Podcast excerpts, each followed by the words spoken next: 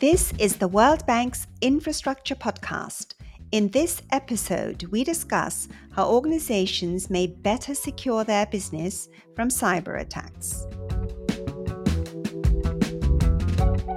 Power outages in India, the colonial pipeline shutdown in the United States, the breach at the cruise line Carnival Corporation, and the network breach at the city of Johannesburg are just a few of the numerous and increasingly sophisticated cyber attacks of recent times. Every day there's a new list of attacks. Businesses, governments, and consumers are increasingly aware of the huge damage that can result from cyber attacks, and digital information is multiplying by the second. Yet, by one report, 60% of breaches in 2019 exploited vulnerabilities for which a security patch was available, but not applied. 50% of personal computers that were infected once were infected again the same year. And there were almost 138 million new malware samples in 2020. It's clear that we need to strengthen cybersecurity measures. Let us find out how. Good morning and welcome. I am Roumeen Islam, the host of Tell Me How, and today I have as our guest Neil Daswani, an expert on cybersecurity and currently co director of the Stanford Advanced Cybersecurity Certification Program. He has recently written a book, Big Breaches, which discusses practical lessons on how to deal with cybersecurity issues. We hope to learn some of these lessons. Welcome, Neil. Thanks for having me, Ramin, and pleasure to be here. Well, we're very excited to have you with us today to discuss a topic that's increasingly on people's minds how to keep all this information that we've got stored in the digital space safe from cyber attacks. Perhaps you could start by giving us an idea of the magnitude of the problem, because I understand you've been looking at some very large cases. Yes. So, first of all, cybersecurity is a big problem.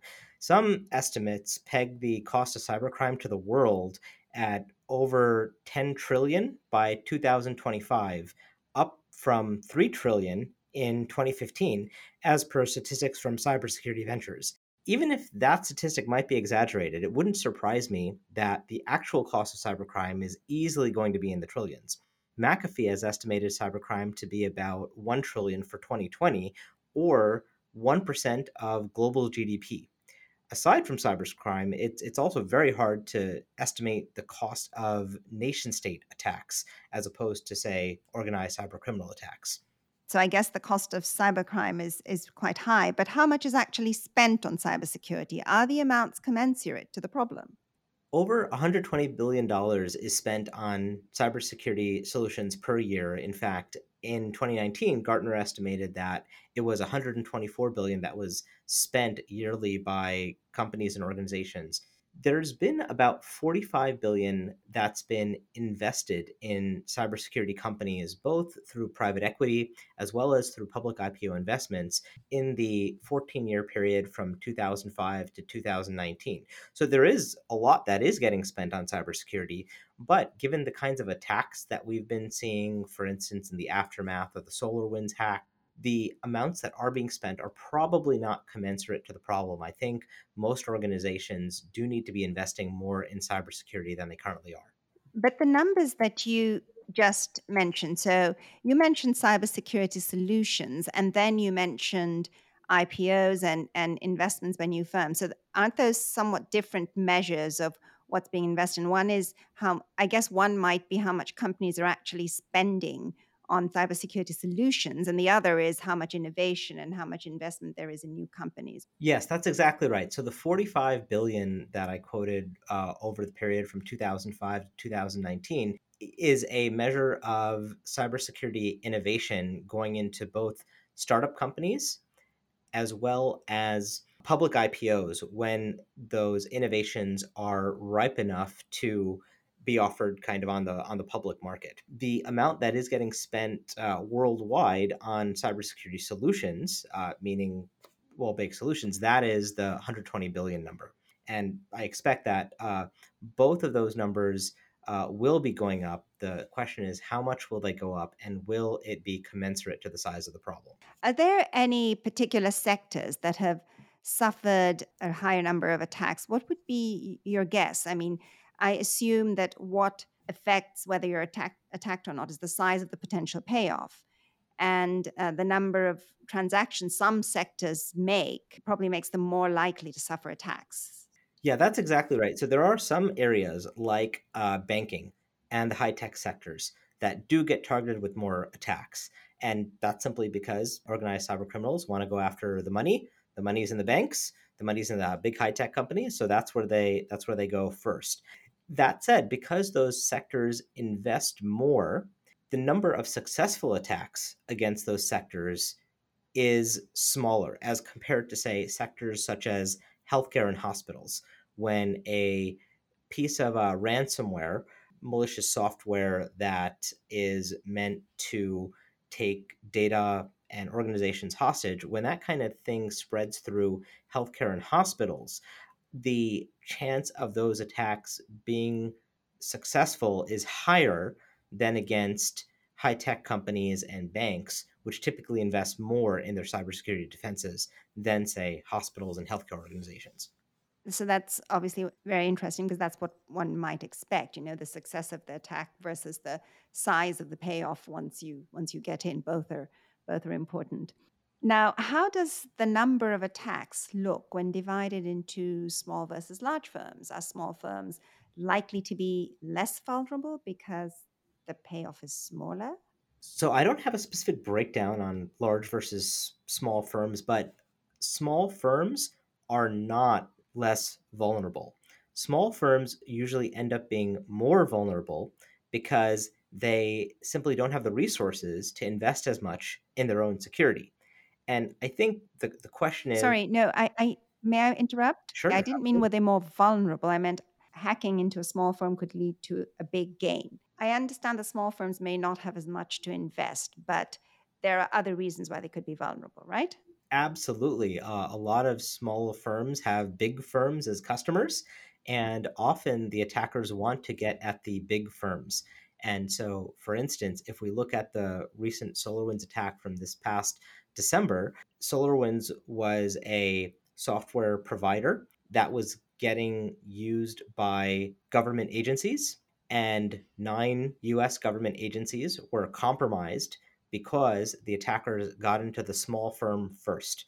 In addition to government agencies, there were approximately 100 private companies that were compromised, uh, larger private companies that were compromised because the attackers went after the small firm first. So, uh, Neil, where do you get information on data breaches? Because you needed a lot of information to write your book. So, where did you get all this information? Yeah, so there's a lot of great information sources. Uh, privacyrights.org maintains a database of reported breaches. The Identity Theft Resource Center also maintains a database of reported breaches that have taken place. Sorry, Neil, this is in the US, though, right? This is in the US, that is correct. At the same time, both of those sources, privacyrights.org and the Theft Resource center when there are big breaches that say impact high tech companies like Facebook, for instance, that does impact the entire world. And these resources do focus on breaches that also cover the world. Now, it'd be great to see the, the worldwide community keep track of breaches in many other countries as well. And I think there's challenges as to in certain countries they may not want to be as transparent about the breaches that take place there but the more that we catalog these breaches the more that we can understand the root causes and the more that we can invest in the right countermeasures to protect against future such breaches as more and more breaches occur in the united states each state pretty much has its own definition of what constitutes a data breach. Most of the definitions are along the lines of when a consumer's name and some sensitive identifier or identifiers about them, like their social security number or their driver's license number or bank account numbers, get stolen or exposed, then that constitutes a data breach. Uh, unfortunately, because each state has their own laws, when a data breach occurs, the attorneys at organizations that get breached they they have to consult all the different state laws. There's currently no federal level consistent definition of breach. And let me also mention that the current legal definition of data breach does not cover all kinds of security compromises and incidents that do not impact consumer information. So if a company, say, gets broken into and their trade secrets get stolen, that does not necessarily constitute a legally reportable breach.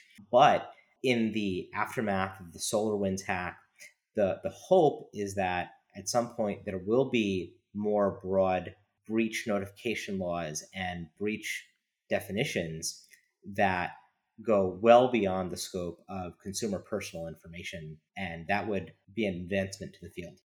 I see. So you just made two very important points that the definition of a data breach right now is um, narrow, that is disclosable, that what you have to disclose is, is narrow. And the second uh, thing that you said that about each state having a different approach to data breaches makes me think of how complex it must be at the world level, each country has a different approach. So these are um, very important issues that makes the whole problem much harder to deal with. Yes, that's exactly right. Even in Europe, where, where the where the GDPR, the General Data Protection Act, is is is passed, there is uh, quite a bit of focus on consumer information in that law as well. And I, I do think that the laws around and what constitutes a data breach in laws around the world do also need to be broadened. Okay, so let's go on a bit to thinking about cybersecurity from the perspective of a particular firm. Suppose you were asked to set up a strategy for cybersecurity in an organization. How would you go about it? What I would do is I would first want to understand what that organization wants to protect against. In particular, there may be a certain set of security threats that are existential to that organization, where if, say, their intellectual property or certain other information might be compromised, it, it could just end up being the end of that organization. And I think it's important for boards of directors to first understand what are the existential threats to the organization and design the company's security program around those existential threats. Now, most businesses will have to comply with a whole bunch of security compliance standards, whether it be PCI to take credit cards or HIPAA to operate in the healthcare market or whatever happens to be. But I would encourage organizations to focus on the existential threats first and secure their most important data assets, their most important business processes, and as much as possible, work to achieve compliance with security standards as a side effect of their security programs. I think we live in a world today where a lot of organizations primarily work to comply with a whole bunch of these security compliance standards. But the problem is that the overwhelming majority of organizations that have been breached were compliant. Uh, the compliance involves checking hundreds of checkboxes, satisfying minimal criteria for all of them, and has not necessarily helped in preventing all of all of these breaches. The managerial and technical root causes of breaches across all the breaches that have taken place is a much, much, much smaller set of things to focus on, less than 10 as compared to the hundreds of checkboxes that you need to satisfy in these compliance standards that are often designed by committee. Neil, you spoke about the technical root causes. And could you please go into these? What are the main root causes that you mentioned in your book? Sure. From having looked at over 9,000 reported breaches, there are really just six technical root causes of breach. They are phishing and account takeover is number one, malware is number two, software vulnerabilities as number three, third party compromise and abuse as number four. Then there's inadvertent employee mistakes that are separate from phishing because that's just such a prevalent one. It makes sense to dedicate a category to it. And then finally, unencrypted data is the the sixth technical root cause of breach. So some of these are obviously self-evident. You know, if you don't have encrypted data, it's going to be breached. Um, and employee uh, mistakes, yes. But could we go a bit into some of the other ones which may not be uh, immediately apparent? Like, w- could you go into what you mean by phishing, malware, software vulnerabilities, and third party compromise? Actually, I think, let me rephrase that. Software vulnerabilities, I assume you're referring to bugs in the software. Is that right? Uh, correct. There's actually two kinds of software vulnerability. One are one are bugs and are what are called implementation vulnerabilities. The other are software design vulnerabilities, where it may not just be a single bug, but there may be a more systematic design problem with the security of the software. Uh, for instance, it could allow for unauthenticated people to log into a system and that's more of a design issue as opposed to just a small bug in the line of code. Okay. And so so what's phishing? Sure. So phishing is an attack where the cyber criminals or nation states send out emails claiming to be somebody else and they're geared at socially engineering somebody to click on a link or go to a web page and surrender their credentials because the website that they're being directed to looks, say, exactly like the bank, except it's really not the bank's website. So that's phishing. And over the years, phishing attacks have gotten a lot more targeted than they used to be. Sometimes you'll hear the term spear phishing to refer to a more targeted phishing attack than, say, just getting an email claiming to be it's from the bank. And could you speak about what kind of defense you may have against uh, this sort of attack? Sure. The gold standard defense against phishing is to use uh, multi-factor authentication. There's many kinds of multi-factor authentication. One of the best ones is to use a hardware security key, like a YubiKey, where similar to when you say drive a car, you stick a key in to turn it on. The way that hardware security keys and YubiKeys work is such that in order to log into a system, in addition to providing your username and password, you also have to put in a piece of hardware, say into the into the USB port of your laptop or whatnot. And on that piece of hardware is a secret cryptographic key that's associated with you. And there's basically when you look at, for instance, Google deploying hardware security keys to the bulk of their employees back in 2017, even though Google is regularly under nation state attack, regularly targeted by nation states, there has not been one Google employee that has successfully been phished because of their usage of hardware security keys to defeat phishing. So, no matter how much software we have, we still need some hardware out there to protect us. Yeah, one of the one of the problems with software is that it uh, is typically very malleable and easily changeable, and unless there is some tamper-resistant hardware to defend things like cryptographic keys, you know, it's just very hard to achieve security only using software. Okay, but what about malware? What types of approaches are effective here? Sure. So malware is uh, just a short word for malicious software. It's basically software written by attackers of one kind or the other. And malware defenses have evolved over the decades. Most of the early defenses in malware used to use what are called signatures. The defenders used to identify sequences of bytes that would appear in the attacker software and build an inventory and catalog it and just basically look for those signatures in new software that's say coming down to a computer. But as you could imagine that approach has proved to be you know very fragile and inadequate.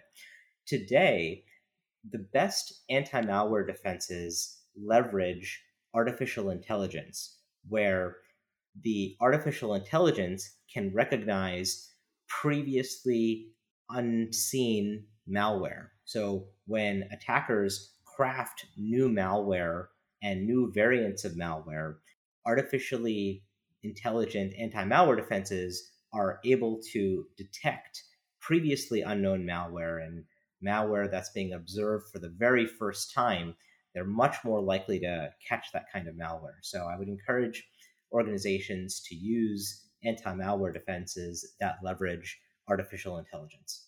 And there must be, you know, uh, a lot of companies coming up that do this sort of thing.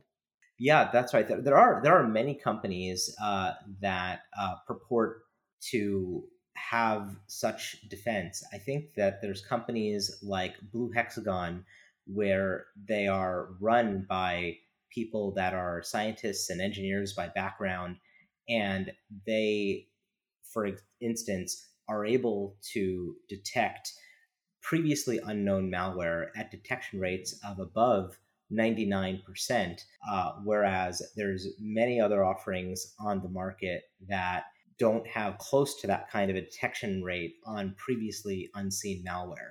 So I would encourage organizations to look at the scientific effectiveness of these types of anti malware defenses that leverage artificial intelligence and leverage tests that have been done by independent third party labs as to the effectiveness of these kinds of defenses. You know, I think in the in the cybersecurity industry, it is very important to look at the scientific effectiveness, just as look we look at scientific effectiveness for drugs and uh, vaccines.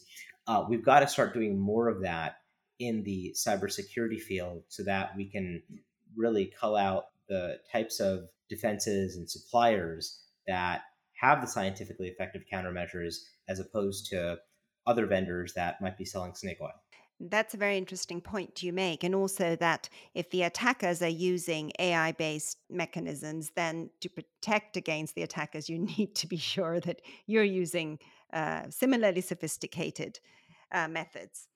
Now, um, right? Is that right? That's yes. Exactly right. So, do any of your recommendations change depending on the type of firm or service you are dealing with?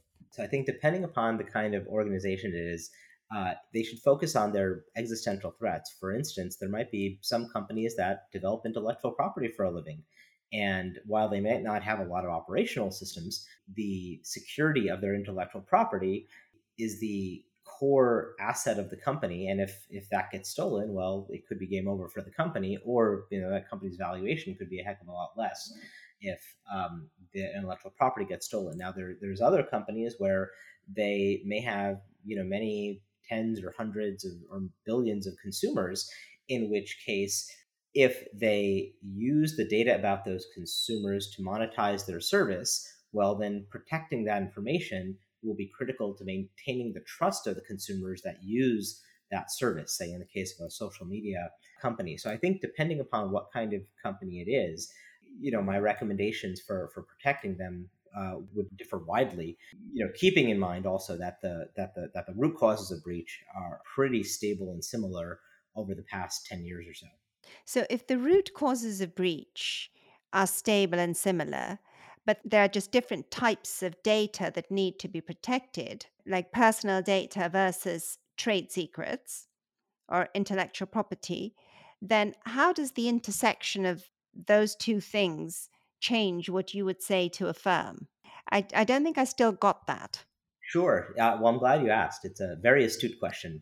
The intersection changes which countermeasures may make the most sense to deploy for that organization. So, for instance, while root causes of breaches might include malware or might include uh, unencrypted data or whatnot, what kind of countermeasure you deploy to, say, protect intellectual property data versus, say, consumer data in the case of social media may differ widely. So, to just give a concrete example, in the case of a company that needs to protect its intellectual property at its core, you know, encrypting the intellectual property may not be sufficient simply because of the fact that if you have just one insider uh, in that company that gets paid off uh, and has legitimate access to the systems, it may be a lot more important to protect against insider threat for that kind of a company as compared to, say, a social media company where you need to deploy defenses that don't result in, say, infecting all your consumers as a as an important uh, vector of, of attack. And so those two countermeasures would be they're very, different, and that's why you need managerial a, a different types of managerial attention. That is exactly right. But if every company has several products to manage each type of threat, how do you manage all the products and the oversight of this? Uh, that is one of the reasons that most organizations should hire a chief information security officer because that executive will look at what are the existential threats at the board level. That executive will look at all the different countermeasures that are available on the market uh, and help recommend what are the right suppliers to bring in, what are the right countermeasures and defenses to bring in for that business. It's not a it's not a cookie cutter sort of thing. Okay, so this is why just meeting, just being compliant with all the requirements is not enough because it's not a cookie cutter type of approach. You actually need to think about what your organization does and where the threats are coming from. But also, wouldn't you say that it's uh, very important that um, there's broad understanding in the organization at the level of the board? I mean, where are the different where do you think there needs to be understanding? It's not just the chief uh, information uh, security officer, right?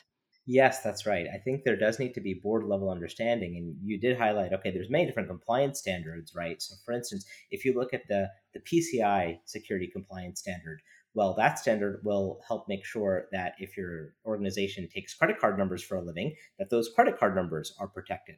But beyond that, PCI uh, in and of itself is not primarily focused on protecting your trade secrets or your intellectual property or even other personal data about the consumers besides their credit cards.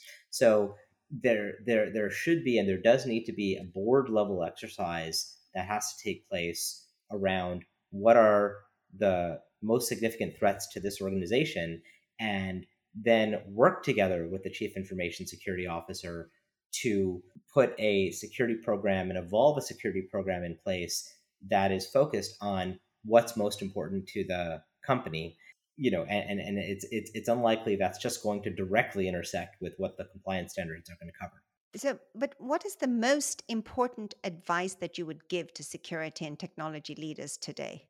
The most important advice that i would give to security and technology leaders especially when engaging with their CEOs and their boards is that it is just as important to be a good general manager, understand the fundamentals of the business and the organization that you're looking to protect. You should show up as first an executive of the company uh, with all the background that all the other executives have, and then think about that as context in how you go about protecting the organization and its its data assets and its consumers and its, its customers and its employees. Um, that would be my first primary level of of advice. Uh, you don't want to be perceived as you know a person that uh, or an executive that's just only focused on security. You should be a good general manager of the business with a spike of domain expertise in the area of security to help that organization achieve its security goals. Okay, but then we're looking for you know uh, a different breed of leaders in, in, coming up, right? In the in the next uh, rounds of leaders coming up. That, that is right. I think I think there's a lot of cybersecurity professionals out there that understand cybersecurity very well and maybe have say, technical uh, depth in certain areas of cybersecurity. But I think that in order to protect an organization, the first thing that you need to do is make sure that you're always speaking English and that you're always speaking the language of the business first and foremost. And then use that as part of your, your, your path to help protect the business in a very natural way interacting with the executive team. Now, we talked about, you know, the, the risks that the single company or organization faces, but what about third party suppliers? How would you handle this relationship? Suppose you're a firm that within the firm you're you're very tight, you know, with cybersecurity measures.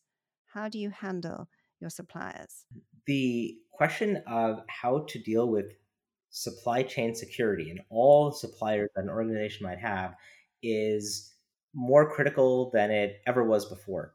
In the aftermath of the SolarWinds hack, where they had many customers that were government agencies and large private companies, we have to always keep in mind that attackers may try to get into larger, more well protected organizations by breaking into the smaller organizations first.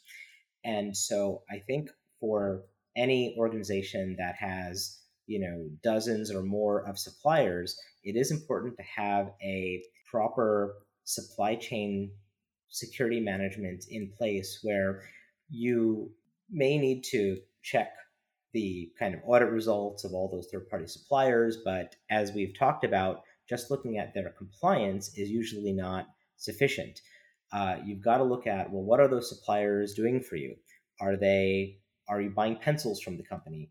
Or uh, does that organization have its networks tied in with yours? And depending upon how deep that relationship is and what they're doing for your company, that should guide your security requirements of the suppliers. And I think it has to go well beyond just checking that they're compliant with some security standard or the other or the other. Uh, that sounds very reasonable. Now, one thing I was thinking of as we were going through this is that, you know, in many developing countries, governments are capacity constrained and they don't have a lot of resources to devote to cybersecurity. And attacks are becoming increasingly global in nature. So, so what's the best solution? Should countries that have low ability to secure themselves from cyber attacks think twice about going digital? I mean, this is a difficult question to answer, right? Because if they think twice about going digital, then they're falling behind on technology adoption. So, Absolutely. what's the answer? but I think that developing countries that are going through a digital transformation are in a great position to incorporate cybersecurity as part of their digital transformation.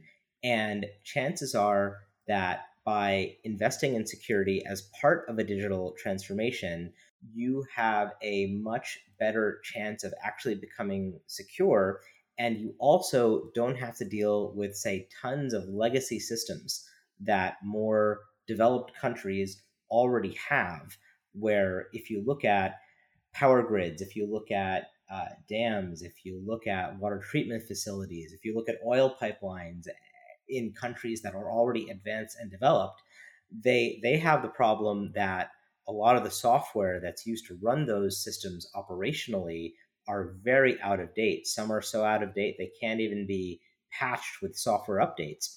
And so when when you have a developing country that is uh, adopting digital and going through a digital transformation, that there's just great opportunity to design security into that digital transformation. And chances are they will end up being much more secure than an approach where you have, say, tons of old legacy systems and you've got to put uh, defense on top of defense on top of defense to, to try to deal with the fact that some of those initial systems, legacy systems, are not as patched and easily defendable. So I think, bottom line, for developing countries, it's a great opportunity to design security in, and it'll typically cost less than if you had a whole bunch of infrastructure already. Of course, it'll cost less than if you had to repair your old systems, you know, like you're saying.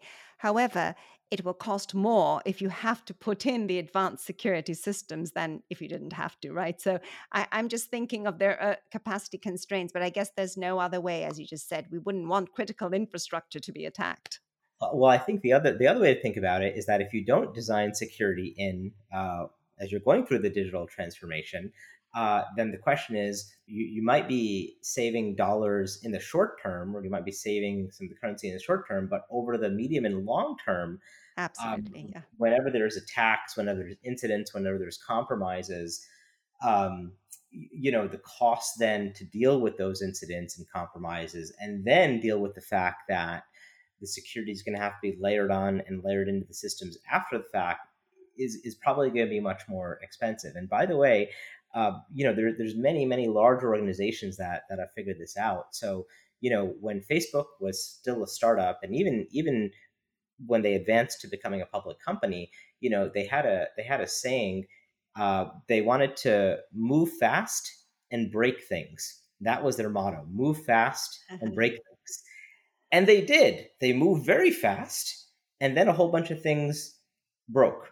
Um, and without getting into all the things that broke, Facebook's new motto is move fast with stable infrastructure.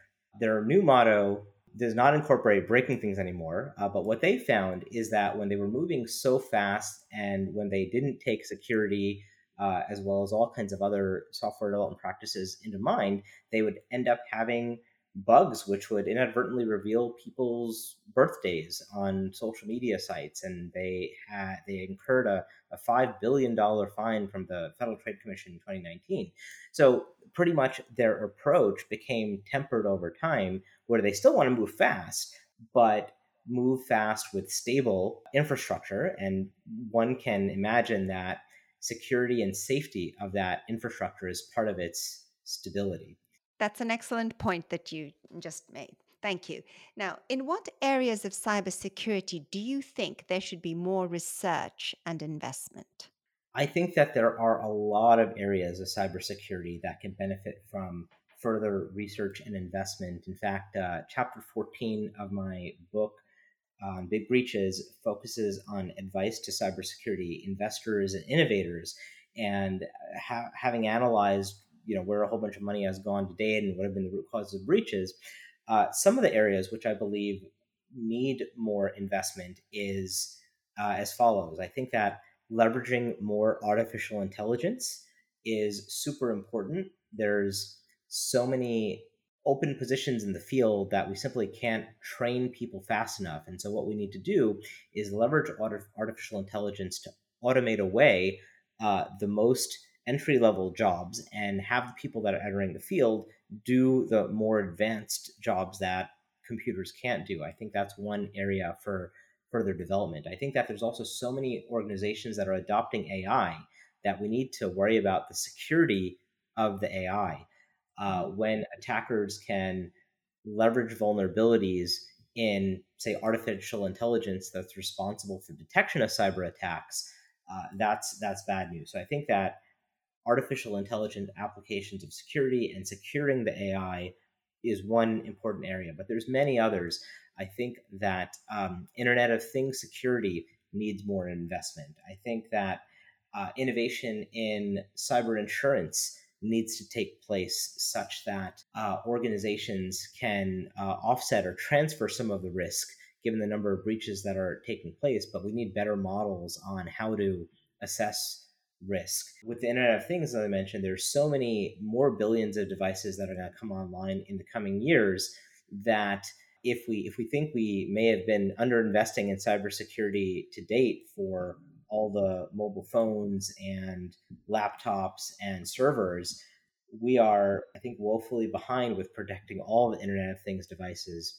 So, you know, the, these various areas. Think if you look at Internet of Things devices, if you look at the security of them. If you look at cyber insurance, there's been less than 1.5 billion dollars of investment in, in in either of those areas, and there's been some significant uh, companies that have been attacked even just this year. So uh, there, there's many many future areas for uh, for innovation and advancement in the area of cybersecurity.